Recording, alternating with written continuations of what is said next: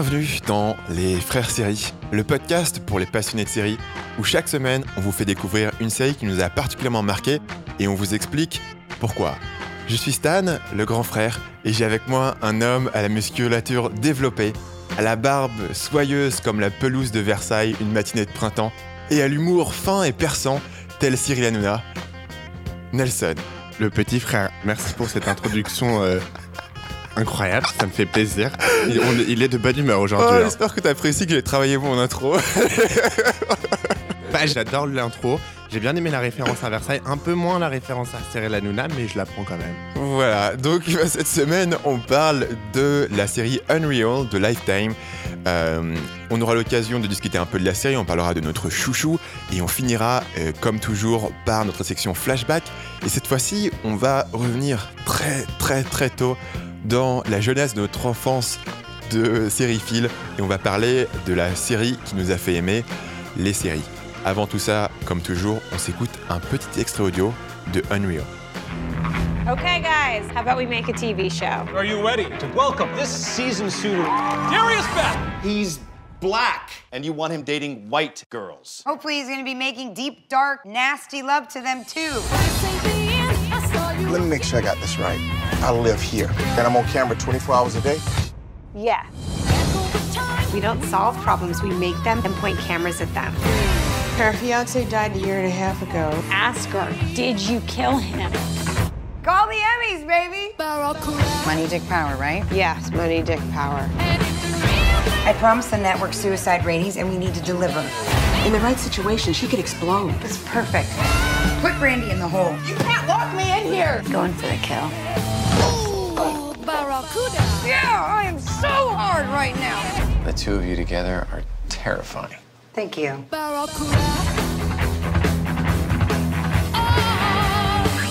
Welcome this season suitor. He's black. Did I forget to tell you?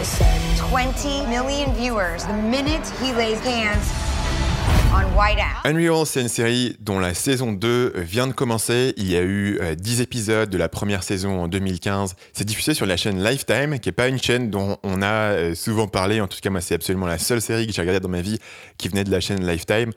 Euh, la série a été créée par deux personnes. On a un certain Martin Noxon et surtout euh, Sarah Gertrude Shapiro, qui est assez intéressante puisque elle a l'expérience directe d'avoir euh, été essentiellement le personnage principal de la série. On en parlera tout à l'heure. Je voudrais juste te dire que Martin Oxon n'est pas un homme, mais c'est une femme. Effectivement, j'ai dit un certain. Oui. D'accord. Une certaine. Effectivement, le prénom m'a rendu en erreur, mais effectivement, c'est une femme, comme Nelson l'a très bien fait remarquer. Euh, la série a été euh, inspirée euh, d'un film. d'un court métrage en français indépendant qui avait été fait par, par Shapiro. Ce que je trouve assez intéressant, il n'y a pas beaucoup de séries qui sont issues d'un court métrage à l'origine. Le pitch de Unreal, on voit le derrière des coulisses de la production d'une émission de télé-réalité qui s'appelle Everlasting, qui est essentiellement une, euh, un équivalent du Bachelor. Donc le concept du Bachelor, c'est on a une maison avec un, certain nombre de concurrents, on a un homme qui est le Bachelor, le, prix, et on a un certain nombre de, femmes qui vont être mises en place et qui vont essayer de gagner son amour éternel, et avec chaque semaine un système d'élimination. Et on suit non seulement euh, l'émission, mais on suit surtout le derrière des coulisses, les machinations, les producteurs, la façon dont ils vont euh, manipuler les différents, les différents euh, candidats et candidates, etc. J'aime bien le fait que tu aies utilisé des termes, euh, euh, le prix pour euh, le bachelor, mettre en place pour les candidates, parce que ça fait vraiment, ça fait vraiment un peu industrie, enfin, ça fait vraiment rien de naturel, quoi. Et, et effectivement, pour moi, c'est l'atout incroyable de cette série, c'est-à-dire que tu vois le derrière des coulisses d'un truc qui est totalement formaté sur la surface pour être très glamour. euh, Ils, te vendent vraiment, et ils le fait qu'ils te vendent le fantasme de l'amour parfait. Et toi, tu vois le derrière des coulisses où ils sont tous ultra cyniques, à se manipuler les uns les autres, à se foutre des couteaux dans le dos. Et t'as un peu les deux aspects où t'as la, la noirceur humaine d'un côté et de l'autre côté, cette noirceur humaine sert à produire un fantasme pour la, la consommation du grand public. Ouais, et euh, bah, du coup, euh, moi, je vais commencer par la petite anecdote de Nelson. Vas-y. Voilà, il faudra un petit jingle. L'anecdote de Nelson. Alors l'anecdote, c'est qu'en fait, c'est Stanislas qui m'a parlé de cette série. Et quand j'en, euh, quand euh, ou c'est moi qui t'en ai parlé, je sais plus. Non, c'est moi qui t'en avais Ah, parlé. c'est toi qui m'en as parlé. Et en fait, quand je suis allé voir ce que c'était, il me fait Ouais, tu connais Unreal, c'est trop cool et tout. C'était une super imitation Ouais, de Stanislas. Merci beaucoup. Euh, du coup, quand il m'en a parlé, je suis allé voir. Et là, la première réaction que j'ai, c'était Stanislas. C'est une série de Lifetime, quoi. Depuis quand tu regardes des séries de Lifetime? Parce que Lifetime, si vous connaissez pas, c'est vraiment la chaîne qui fait des téléfilms, genre Sandy, Brooke et, et Carole n'ont pas d'argent pour aller à Paris cet été. Elles vont se prostituer, mais bien sûr, le piège se refermeront sur elles. Tadadam. C'est vraiment que ça, Lifetime. C'est genre, vous savez, quand vous allumez TF1 ou M6 et que vous avez les téléfilms d'après-midi de 14-15 heures, bah, ça vient de, c'est des téléfilms qui viennent de Lifetime généralement. Du coup, la série est hyper surprenante pour une série de Lifetime parce que c'est genre, bah, du coup, c'est hyper, euh, comme tu dis, c'est super dark. C'est, euh, bah, on, on a lu un article hyper intéressant euh, de la créatrice sur The New Yorker et tout, où elle disait que de base, elle pensait plutôt le vendre à, à une chaîne comme HBO. Où justement, elle l'a vendu à Lifetime, qui était très enthousiaste, et elle a eu une crise de conscience. Elle se dit, putain, qu'est-ce que j'ai fait de bosser avec ces gars-là? Et elle, elle- elle s'est demandé si elle allait pas plutôt le, le vendre à HBO. Effectivement. Je trouve qu'il y, a un- il y a un aspect intéressant là-dessus que, qui peut-être peut, peut marquer certaines personnes. Moi, ça m'est revenu en tête quand euh, j'ai discuté avec Gilles, qui s'occupe du montage de ces podcasts, qui est notre ingé son derrière la qualité incroyable sonore des, des frères séries. Merci, et en, fait, et en fait, en discutant avec lui, je me, euh, du format de la série et de comment structurer les épisodes, je me suis aperçu que tous les deux, on mettait toujours une, euh, un accent assez important sur la chaîne dont venait une série. Et il m'est apparu que pour certaines personnes, ça peut sembler accessoire la chaîne sur laquelle est diffusée une série. Et en fait, bien souvent, ça l'est pas. C'est c'est une, euh, c'est un élément vraiment central vers lequel tu vas comprendre ce qu'une série essaye de faire ou le public auquel elle s'adresse, etc. Et bien souvent, tu vas, tu vas avoir tendance à aimer les séries d'une même chaîne. Effectivement, c'est pas quelque chose qu'on a l'habitude de voir de la part de Lifetime. Euh, je suppose que ils ont fait un petit peu comme tout le monde, c'est-à-dire qu'ils se sont lancés dans le grand bain de la création originale, où ils se sont dit on va faire quelque chose de nouveau, d'ambitieux, de différent, et ils ont vachement bien réussi leur coup avec Unreal. En fait, Lifetime fait quand même des séries un peu originales depuis euh, quelques temps, mais je pense qu'ils ont pris un, un vrai tournant, comme tu dis, parce qu'avant, ils, ils ont, ils ont fait une série que je regardais qui s'appelle Drop Dead Diva, où le pitch est quand même une, une fille un peu bébête, mais euh, bimbo, qui meurt en même temps qu'une avocate, et du coup, après, il y a un problème au, au paradis des âmes, et du coup, elle se fait. euh, la bébête se fait réintroduire dans le corps de l'avocate un peu, un peu grosse, et du coup, ça crée. Enfin voilà. Et après, c'est. Mais là, c'est vraiment genre. L'autre, elle devient une bimbo? Et non, parce qu'en fait, l'autre, elle, euh, elle reste bloquée, du coup, elle a un peu le seum. Mais du coup, c'est vraiment genre euh, euh, romantique, c'est vraiment lifetime, c'est vraiment bon enfant, etc. Ce qui n'a rien à voir avec Unreal, parce que Unreal, il y a. Enfin, moi, je sais que quand j'ai regardé la saison, il y a une scène qui m'a vraiment mais choqué à un moment. Bon, on va essayer de pas trop spoiler pour les gens, mais à un moment, un personnage doit coucher avec euh, un- un- une sorte d'autre personnage devant d'autres personnages c'est incroyable. Je, je le visualise, c'est comme si j'étais là, quoi. je me ressens devant la scène qui se déroule devant mes yeux. J'essaie de pas trop spoiler, tu Vas-y, vois. Mais à un ouais, moment, en gros. Qu'est-ce euh, qui t'avait choqué dans cette scène? bah, c'est que c'est, c'est, direct, quoi. En gros, il couche, il couche euh, euh, le personnage masculin couche avec euh, une, une, une dame, euh, genre, euh, qui a deux fois son âge, pour avoir quelque chose. Pour son gain personnel. Pour son gain personnel. Et en gros, il couche devant son mari, donc le mari de la meuf avec qui il couche, et un autre producteur qui le regarde faire. Et c'est super, enfin, c'est cru, c'est, malsain, c'est. C'est- Ouais, c'est un truc que tu t'attends à voir sur Showtime ou HBO. hum, Et, pas comme ça euh, direct sur Lifetime. Et du coup, c'est ce que je pense rend la série très intéressante, parce que du coup, euh, dans l'article pareil qu'on a lu, en gros, ils expliquaient que euh, ils, veulent, ils ont le côté un peu derrière les coulisses, qui est très cynique, qui est très sombre, donc un peu, euh, un peu, tu vois, plus quelque chose d'autre chaîne. Et après, ils ont tout le côté avec les filles, donc du coup, les contestantes qui, qui veulent avoir le mec, etc. Hmm Candidate. les candidates, merci. On va Et essayer de garder un minimum d'anglicisme. Exactement. On n'arrivera pas à tous à les éliminer parce qu'on est malheureusement un peu paumé là-dedans, mais on va faire de notre mieux. Et du coup, après, tu as tout un peu les histoires euh, un peu diverses et variées, secondaires des, des, des candidates, et euh, qui là se rapprochent plus de ce qu'on pourrait euh, attendre de base d'une série comme Lifetime, où c'est un peu du, du, du- crépage de chignon, euh, etc., avec des filles un peu parfaites, mais toujours mis Mais en. il faut dans dire que le personnage principal n'est non pas une candidate, c'est une productrice. Enfin, les deux personnages sont, sont des productrices. Et, euh, et donc l'accent est mis non pas sur l'émission en elle-même, mais sur les machinations derrière les coulisses. Et en particulier, moi, les, les- les scènes que, que je préfère et que je trouve très marquante et surtout qui sonne très vrai, ce sont les scènes où euh, elle, elle a quelque chose qu'elle a besoin de voir à l'écran. Elle a besoin de, de, voir quelque chose sur sa caméra, elle a besoin de créer une histoire dans son show. Et donc, pour créer ces histoires, elle va manipuler les différents personnages un petit peu comme une, comme une marionnettiste ou comme un, joueur d'échecs qui manipule les différents pions pour créer certaines positions. Il y a un côté vraiment machiavélique, euh, presque à la Game of Thrones, euh, où tu vas voir l'imagination et, les, personnes qui sont prêtes à, dire ce, dont elles ont besoin pour, euh, pour obtenir leur fin. Et donc, tu as, ces producteurs derrière les coulisses qui sont vraiment les, les stars du show et les candidats euh, sont presque des, des, pions ou des éléments accessoires qui ont eux-mêmes leur propre volonté, leurs propres objectifs, mais ils sont, ils sont rarement acteurs ou maîtres en fait de leur destinée. Et moi, toute cette partie-là, je trouve très compliquée à écrire à mon avis c'est-à-dire euh, rendre ces, aspects de manipulation. Il y, a beaucoup, il y a beaucoup de séries où tu vas avoir tu as des trucs du type le mentaliste, où tu vas avoir un personnage qui est soi-disant un, un, expert de la persuasion et de la manipulation, et ça sonne toujours un peu faux. Où tu as l'impression que les autres sont toujours un peu des gugus, et ok, ils, ils font ce que lui il veut, parce que c'est l'émission qui a besoin, le scénariste a besoin que ça, mais tu crois pas au à l'interlocuteur, tu crois pas au personnage qui est en face. Et ici, tous les personnages, euh, tu y crois à fond, en tout cas même les, candidats, et tu crois vraiment qu'ils ont euh, ces envies et ces objectifs, et le tout est cohérent et organique, et ça c'est très compliqué à réaliser. Et pour le coup, moi là, je vois vraiment la main de, de Shapiro qui a vécu ça. Elle l'a fait pendant trois ans. Elle a fait neuf saisons du Bachelor parce qu'apparemment ils en font, ils en font les unes après les autres.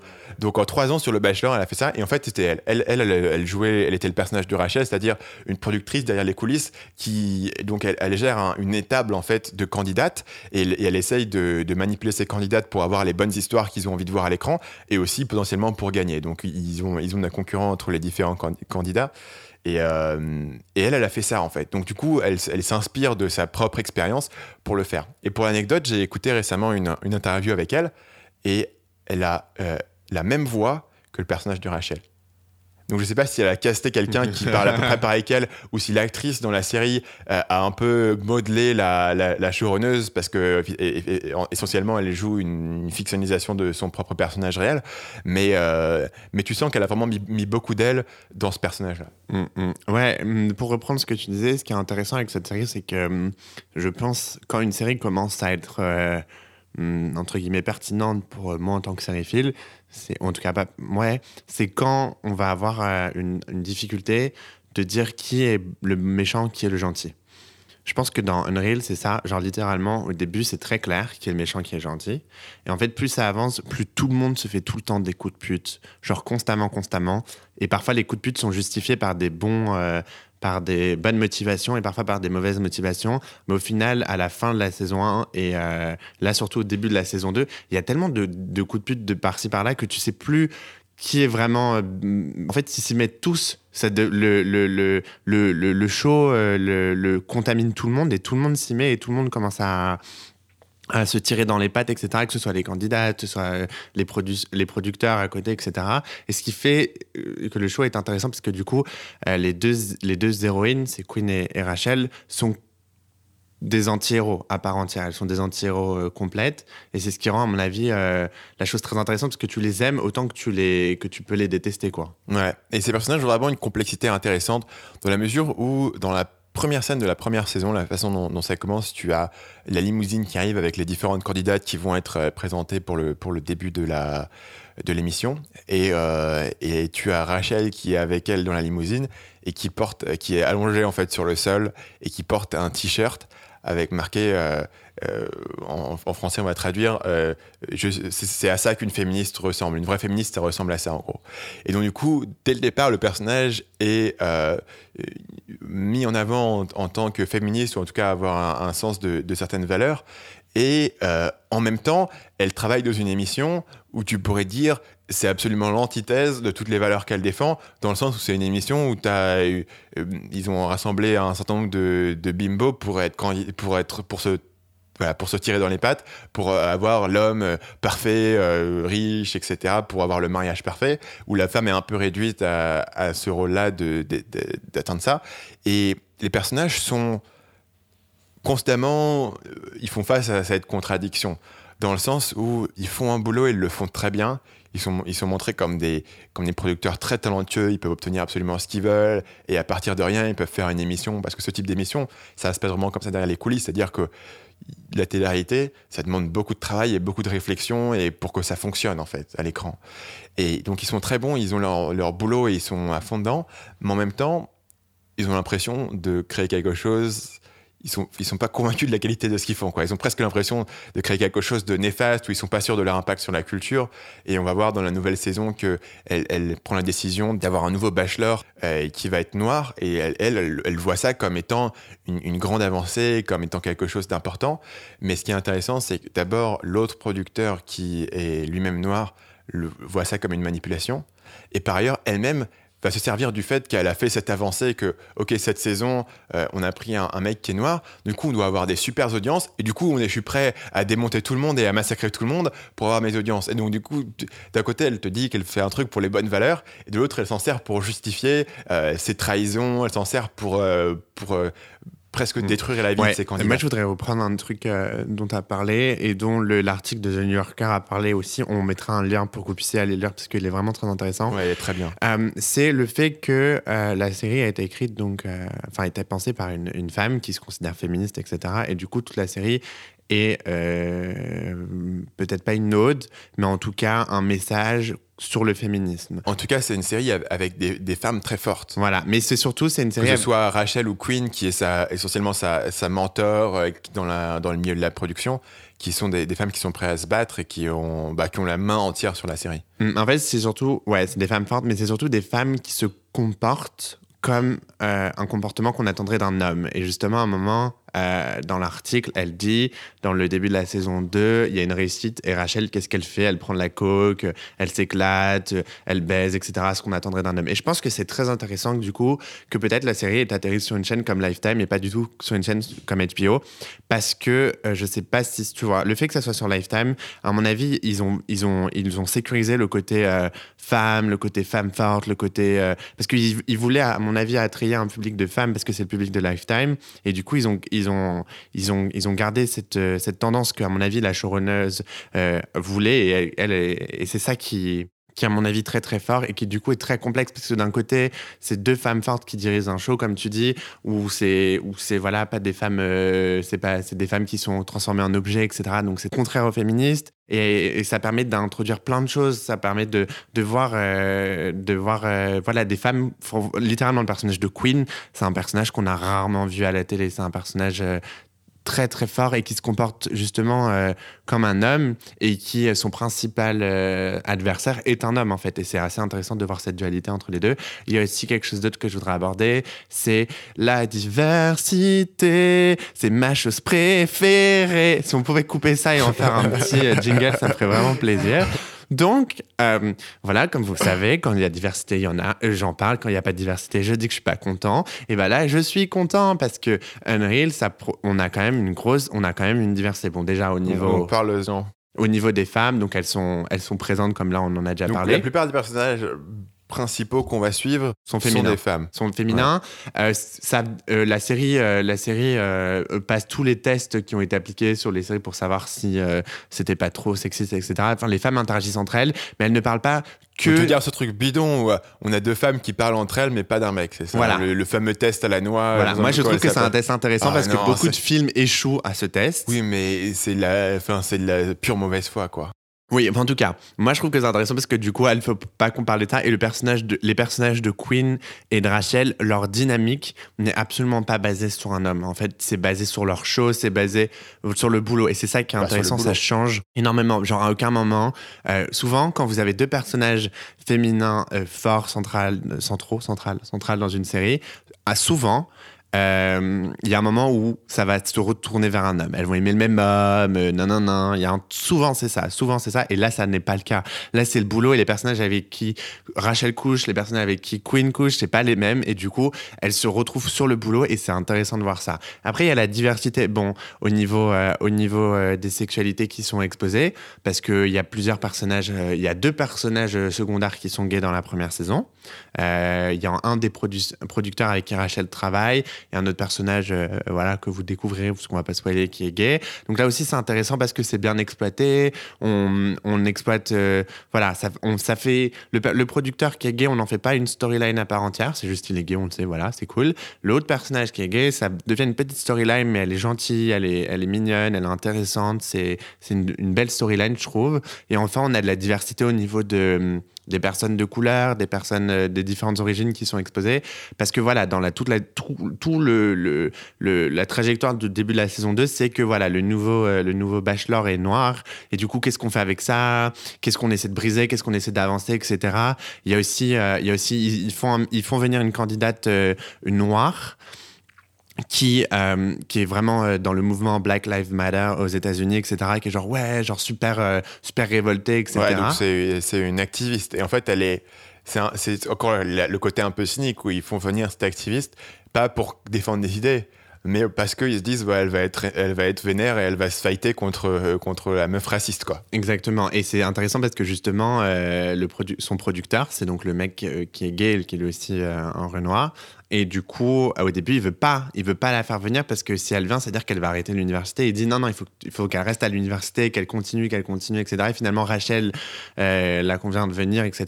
Et c'est intéressant. Enfin, ça permet d'apporter, ça permet d'aborder plein de sujets qui ne sont pas le centre de la série, mais qui sont abordés. Et le fait qu'on les aborde, le- ça veut dire que ça ouvre des discussions autour des choses. Et c'est toujours intéressant, c'est toujours pertinent d'ouvrir des discussions comme ça. Je veux dire, moi, le problème que j'ai souvent avec les séries qui abordent des thèmes, euh, c'est que tu vas avoir quelque chose de, de très didactique, tu vois. Mm.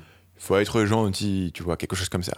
Et c'est pas du tout le cas euh, de Unreal, de par même son sujet, c'est-à-dire que il parle d'une émission de télé La plupart des gens vont avoir un certain dédain pour ce type d'émission, pour son public, pour les gens qui la créent. Et Unreal, de par son, son sujet, part directement dans, dans l'idée que euh, c'est quelque chose et on va le comprendre, on va pas essayer de le critiquer ou de. C'est pas une parodie de, du Bachelor, on n'est pas là pour, pour se moquer ou pour dire que c'est débile ou pour dire que c'est mauvais. On est là pour, euh, pour euh, observer en fait les dynamiques qui se trouvent derrière, est-ce que ça révèle sur les gens et les gens qui travaillent dedans? Et donc, du coup, tu as quelque chose de très complexe qui est pas dans le jugement, c'est quelque chose que j'ai beaucoup apprécié parce que je t'avouerai que les, les séries qui défendent des valeurs, Enfin, parfois, c'est mal fait d'un point de vue narratif. Tu veux, parfois, on a, disons qu'on a sacrifié la, la, la qualité narrative euh, pour défendre certaines idées. Ouais, Ce c'est soit tout blanc, soit tout noir, Ouais, quoi. Ce qui, peut, ce qui peut être acceptable, tu veux, c'est un, choix qui est acceptable. Moi, en tant que spectateur, parfois, je le, je le ressens et, euh, et, euh, et ça, et ça, pff, ça me saoule un peu. Enfin, tu vois, c'est pas vraiment, j'ai pas forcément envie de voir. Donc, à moins que ce soit un thème qui me tienne vraiment à cœur, tu vois, ça peut être assez vite saoulant. Et, et, et pas une seule seconde, j'ai eu cette impression dans, dans Unreal. Dans Unreal, t'as vraiment l'impression que. euh, c'est enfin, c'est le kiff quand même. Le début de la saison 2, par exemple, que j'ai regardé euh, récemment là, pour l'épisode parce que je voulais être à jour, euh, ça commence directement super fort, quoi. Où elles, sont, où elles sont à Vegas, elles vont prendre de la coke, elles sont, font des tatouages, elles sont en mode, Ah. Et direct, tu commences, tu commences la saison et on, on te met pas dans hum, la dépression, la, la lutte, le féminisme, etc. On te met directement dans le sujet. On est là pour, euh, pour voir vraiment des personnages évoluer, pour être dans l'action, etc. Et ça, euh, c'est vraiment le kiff de cette série. Moi, je voudrais juste ajouter un autre truc sur la série, c'est que euh, en plus de tout ce qu'on vient de dire, c'est aussi un très bon drama. Si vous aimez les dramas, c'est un très bon drama et euh, c'est- aussi un des, points forts de Unreal, c'est que ça reste un bon drama. C'est un- c'est une série qui vous surprendra, c'est une série qui vous fait oh mon dieu, ça reste un bon drama et c'est ce que c'est euh, c'est ça qui est cool parce que ça reste à la fois une série compliquée et, et complexe et, et intéressante sur plein de niveaux et à la fois ça reste très divertissant, très drama avec des cliffhangers, des choses auxquelles on s'attend pas, ce qui fait que les deux se complètent. C'est pas juste quelque chose de complexe et on voilà où il y a pas de cliffhanger ou c'est pas juste un truc avec des cliffhangers, c'est un mélange des deux et c'est cool. Ouais. Euh, parlons de ton personnage préféré dans Unreal. Le combat des chouchous. Le Alors, combat des chouchous. Bah moi je voulais prendre euh, ton personnage, mais j'ai vu que tu l'avais déjà pris. Donc du coup, je vais euh, choisir le personnage de euh, Madison. Donc, est-ce que tu peux resituer le personnage de Alors le, Madison qu'on perso- le pas personnage de Madison, c'est littéralement le personnage le plus inutile de la série. Enfin, c'est genre, elle est vraiment secondaire. C'est en fait, c'est une sorte, c'est une nouvelle. euh, C'est l'assistante? C'est l'assistante dans la, dans la saison de 1. Queen qui est un peu De un- Queen, un- voilà. une, une- une jeune fille un peu naïve qui est, qui est vraiment. qui- voilà, les, les, t'as presque l'impression qu'elle débarque de la campagne ou un truc Mm. comme ça. Bah, c'est Dorothy, euh, quoi. C'est Dorothy qui arrive au, pays de Et, elle débarque dans l'envi- dans l'environnement très sombre de manipulation, euh, de, de trahison euh, qu'on a décrit. Et euh, je l'aime beaucoup parce que euh, voilà, elle est complètement perdue. C'est souvent, euh, c'est souvent un running, une running joke parce qu'elle est tout le temps perdue. Elle sait pas quoi faire. Pas, elle est un peu émerveillée, à la fois horrifiée de tout ce qui se passe devant elle. Mais du coup, elle fait des trucs parfois. Et Madison, elle a pas peur et elle va, elle va au fond des trucs. Elle fait des, elle est intéressante. Je trouve qu'en fait, c'est un personnage qui est, qui est, euh, qui est, qui fait partie de la force aussi d'Unreal, c'est qu'il y a beaucoup de personnages euh, secondaires parce que on a déjà toutes les candidates qui ont toute leur storyline, leur personnalité, etc. Et après, il y a toute l'équipe technique et il y a plein de petits personnages par-ci par-là qui fait que c'est pas comme dans les dramas où vous avez quatre personnages et on va les avoir pendant 24 épisodes, 40 minutes chaque saison. Et au bout de, voilà. Là, on sature pas parce qu'il y a plein de petits personnages autour des, des personnages principaux qui virevolent par-ci par-là et on aime bien les, les revoir de temps en temps, etc. Et Madison, ça fait vraiment partie de ce genre de personnage. Elle est drôle, etc.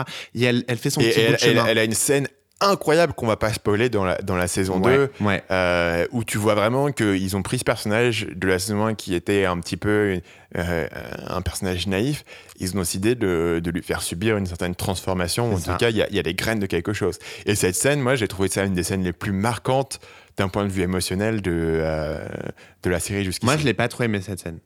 Enfin, j'ai trouvé qu'elle était marquante, mais j'ai trouvé que c'était un peu too much.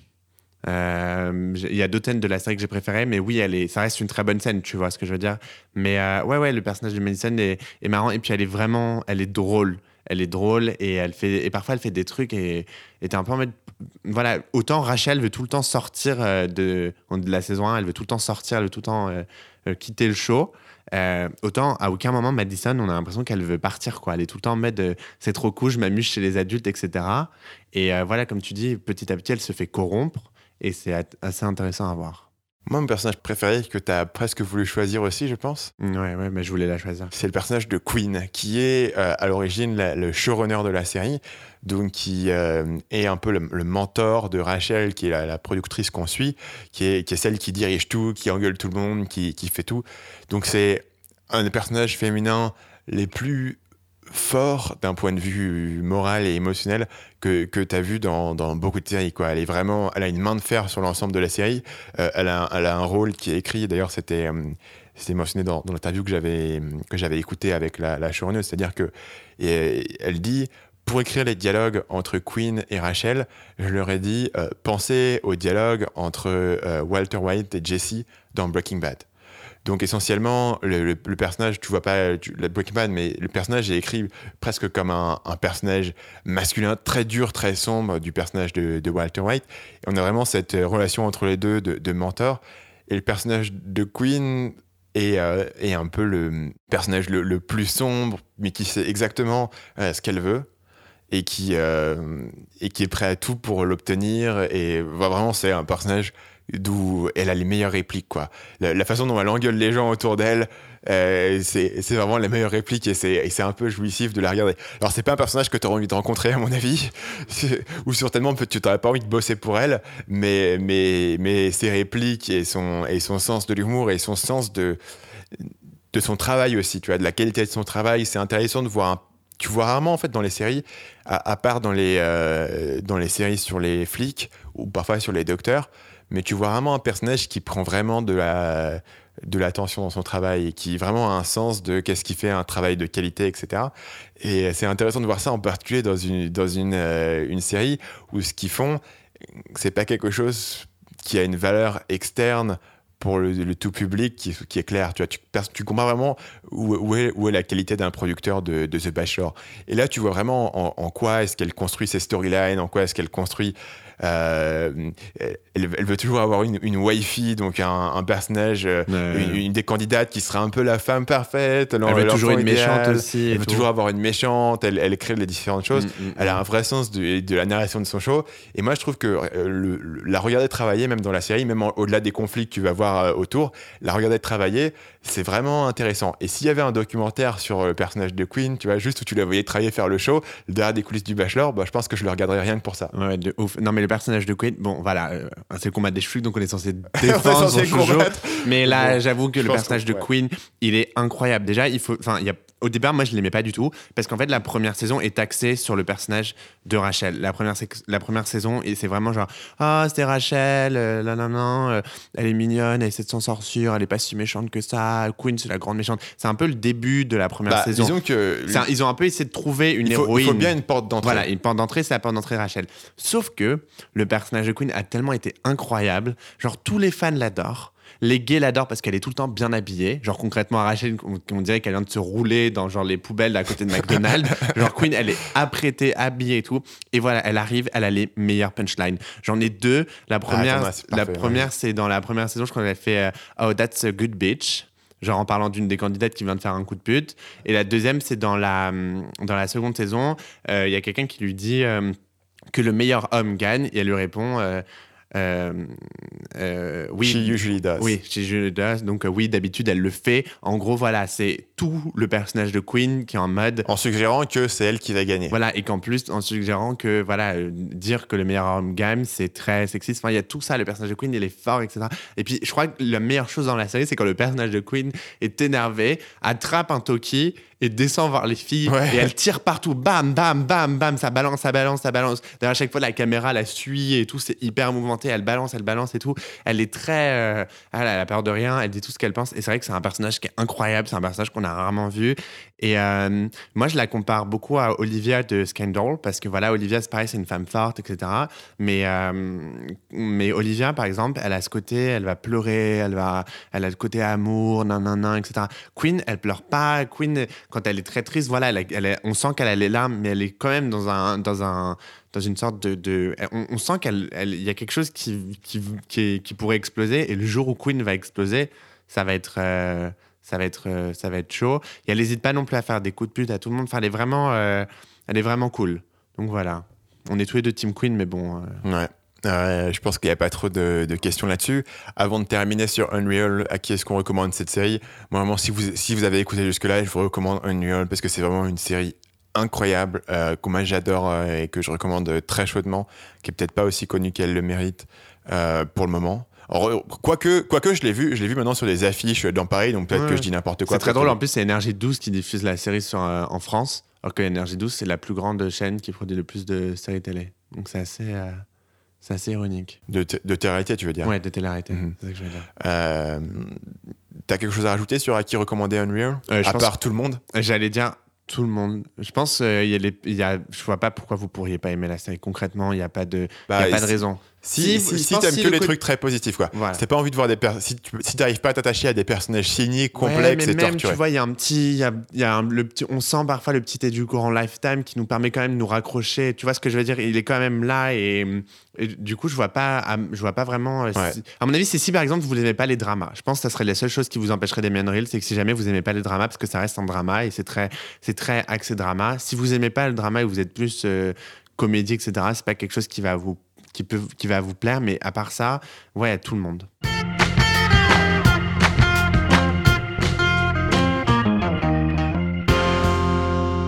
Et on en arrive à notre section flashback. Cette semaine, on parle de la série qui nous a fait aimer les séries. Nelson, quelle série t'a fait aimer les séries? Quel est ton premier élément de joie euh, sur l'addiction? Alors, c'était joli. Alors, euh, le tout premier, le tout tout tout premier, c'est ça?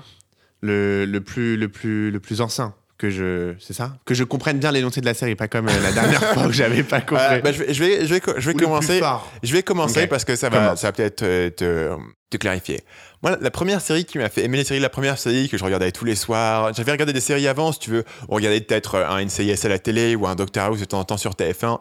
Mais la première série qui a commencé pour moi, la routine, si tu veux, du soir, de, te mettre devant ton ordinateur avec une petite série, c'était Dexter, la, la série de Showtime sur un serial killer. Et je pense qu'une des choses qui m'a fait vraiment basculer avec Dexter, c'est que on te racontait une histoire que euh, était très inhabituelle. Donc euh, voilà, tu suis rarement un serial killer euh, dans un format qui n'aurait pas pu être fait en film de la même façon, puisqu'on avait besoin de temps. Il y a tout un dialogue interne de Dexter, il y a tout un univers qui est mis en place. Et, euh, et c'était du Showtime, donc c'était quelque chose d'assez nouveau. Les séries de Showtime, je les avais jamais vues avant. Quand tu regardes la télé en France, euh, tu, tu vois plutôt des, des procédurals du type euh, NCIS ou ce, ce type de choses. Et euh, c'est vraiment la série qui m'a fait, fait accrocher euh, de façon très importante. Et en fait, je pense que c'est à partir de Dexter que j'ai commencé à créer cette, euh, euh, cette routine de regarder des séries de façon très régulière, d'avoir les séries comme étant une part de ma vie. Euh, et euh, d'ailleurs, c'est une série que je continue à recommander. En tout cas, dans ses premières saisons, c'est vraiment, euh, c'est vraiment très bien foutu. C'est vraiment très intéressant. Le suspense fonctionne. Tu l'as regardé jusqu'au bout, Euh, non? non, Ah, j'ai lâché à, à partir d'un certain événement qui arrive, mais dans la saison 4 ou 5. Le problème de Dexter, c'est que c'est une série qui devient très répétitive au bout d'un moment, où, le, où chaque euh, saison est construite de la même façon. Et au bout d'un moment, tu, tu, tu as l'impression qu'on te fait un peu tourner en rond et que, et que l'évolution des personnages qui avaient été promises et qui avaient été enclenchées a stoppé, parce que si elle continuait, ça pourrait détruire la série en elle-même, tu vois. Donc euh, voilà, au bout d'un moment, elle, euh, elle, elle perd un petit peu de, de son punch initial, mais les, mais les premières saisons sont vraiment incroyables en termes de suspense, en termes de personnages, en termes d'univers. Et puis, euh, c'est partie de ces séries tu vois, où tu dis c'est quand même un tour de force d'avoir pris ce personnage principal et d'avoir réussi à monter une série autour de lui où tu as vraiment envie de le voir réussir. Quand tu as un personnage qui est vraiment. très- Moi, je suis toujours attiré par ces personnages qui sont très inhabituels. C'est aussi le cas d'Unreal d'ailleurs. Personnage qui est très habituel, qui est forcément sympathique quand tu le découvres, mais qu'on va te réussir à te donner un sens de comment son univers fonctionne et de pourquoi il fait ce qu'il fait et de comment il fonctionne. Et en gagnant cette empathie vis-à-vis du personnage, tu vas avoir envie de le suivre et de le soutenir. Donc voilà, c'est pas, on va pas trop parler de Dexter en, soi, mais, euh, mais c'est ça qui m'a fait enclencher la série. C'est quelque chose, tu vois, d'unique. Un film a, beaucoup de mal à faire ça. Parce qu'un film a moins de temps et un film doit avoir un personnage qui est, plus facile à, suivre. Et une série peut parfois se permettre de, faire ce détour-là, et c'est la série Dexter qui m'a fait accrocher. Euh, maintenant que tu comprends mieux l'énoncé de l'énoncé du jour, euh, est-ce que tu peux nous dire la série qui t'a fait accrocher? Alors, en fait, le truc, c'est que moi, genre, euh, depuis genre très très longtemps, j'aime beaucoup suivre euh, des séries, etc. Genre, euh, beaucoup de trucs. Mais je vais choisir, c'est pas en soi une vraie série, mais c'est ça peut un dessin animé, donc ça marche, qui s'appelle Code Lyoko. Code Lyoko, c'est un dessin animé, vous, vous connaissez peut-être, où c'est des, c'est des adolescents, ils sont dans un pensionnat, et ils doivent sauver le Donc monde. ça passait sur France 3 le Ouais, mercredi c'est matin. Et ils doivent sauver le monde de contre Xana, je crois. Et, et genre, à chaque fois, ils vont dans un monde virtuel et se transforment, etc. Et le truc, c'est que Code Lyoko, genre, quand je regardais ça, moi, j'étais, j'étais, j'étais un peu plus jeune.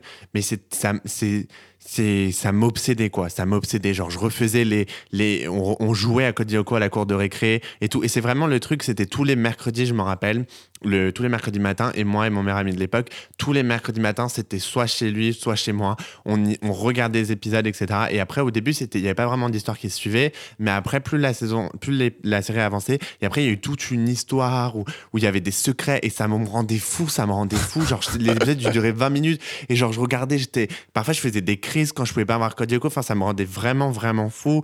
Et le truc, c'est que après, ça s'est développé, et je pense que c'est un des premiers trucs, voilà, où j'ai vraiment compris que j'adorais les histoires qui suivent parce que ça m'obsédait. Enfin, je faisais que parler de ça, je pensais qu'à Code Lyoko, je cherchais des théories, des machins, etc. T'as regardé pendant combien de temps? J'ai regardé pendant vachement longtemps, genre euh, pendant 2-3 deux, deux, trois ans, je pense, 2-3 ans. Le truc, c'est qu'après, le, le mystère final, euh, bah, au final, quand j'ai, après, quand j'ai eu cours le, le, le mercredi matin, j'ai jamais pu savoir ce qui s'était vraiment passé, etc. Mais euh, c'est vrai que c'est, c'est, c'est, je pense, que c'est un des premiers trucs qui m'a donné en, euh, le goût de, de revenir, quoi. Ou le goût de, vous savez, quand vous regardez une série, de, vous, un peu de, de masochisme, parce que vous savez que ça va être pas assez long et qu'après, vous en voudrez plus, mais qu'en même temps, vous pouvez pas attendre ait l'autre épisode qui sorte, puisque vous le voulez tout de suite d'un coup, etc. Et voilà, le, la drogue de toujours euh, vouloir euh, la suite, ça vient de là. Bah, Sur ce, on a fini cet épisode. Euh, si vous avez aimé l'émission, n'oubliez pas de vous abonner sur la plateforme de votre choix et de nous laisser une évaluation. En particulier, si vous utilisez iTunes, euh, les abonnements et les évaluations vont être très importants pour nous dans les semaines à venir pour continuer à mettre en avant la série dans la, con- dans la catégorie assez concurrentielle dans laquelle on se trouve. Et euh, quoi qu'il arrive, on appréciera tous vos retours, que ce soit sur iTunes ou sur notre page Facebook à l'adresse facebook.com slash frère série, une page Facebook qui est d'ailleurs animée avec un grand talent par Nelson. Oui, je poste pas mal de trucs, je poste le combat des chouchous. Donc si vous voulez voter pour, pour euh, Queen, bah votez sur la page. Parce qu'on sait que personne va voter pour Madison. qui va venir et voter pour Chet, tu sais. Je pense que je vais mettre combat des chouchous, je vais juste mettre Queen toute seule, tu vois, genre autoproclamée euh, gagnante de la semaine, quoi. Voilà. Et euh, si vous voulez retrouver tous nos épisodes, on a un site à l'adresse frèresérie.com. On se retrouve sinon la semaine prochaine pour parler de la série Sense8 diffusée sur Netflix et créée par euh, les frères slash sœurs slash Wachowski. Non, les sœurs, les sœurs, les sœurs. Wachowski. On en parlera la semaine prochaine. À bientôt. Au revoir.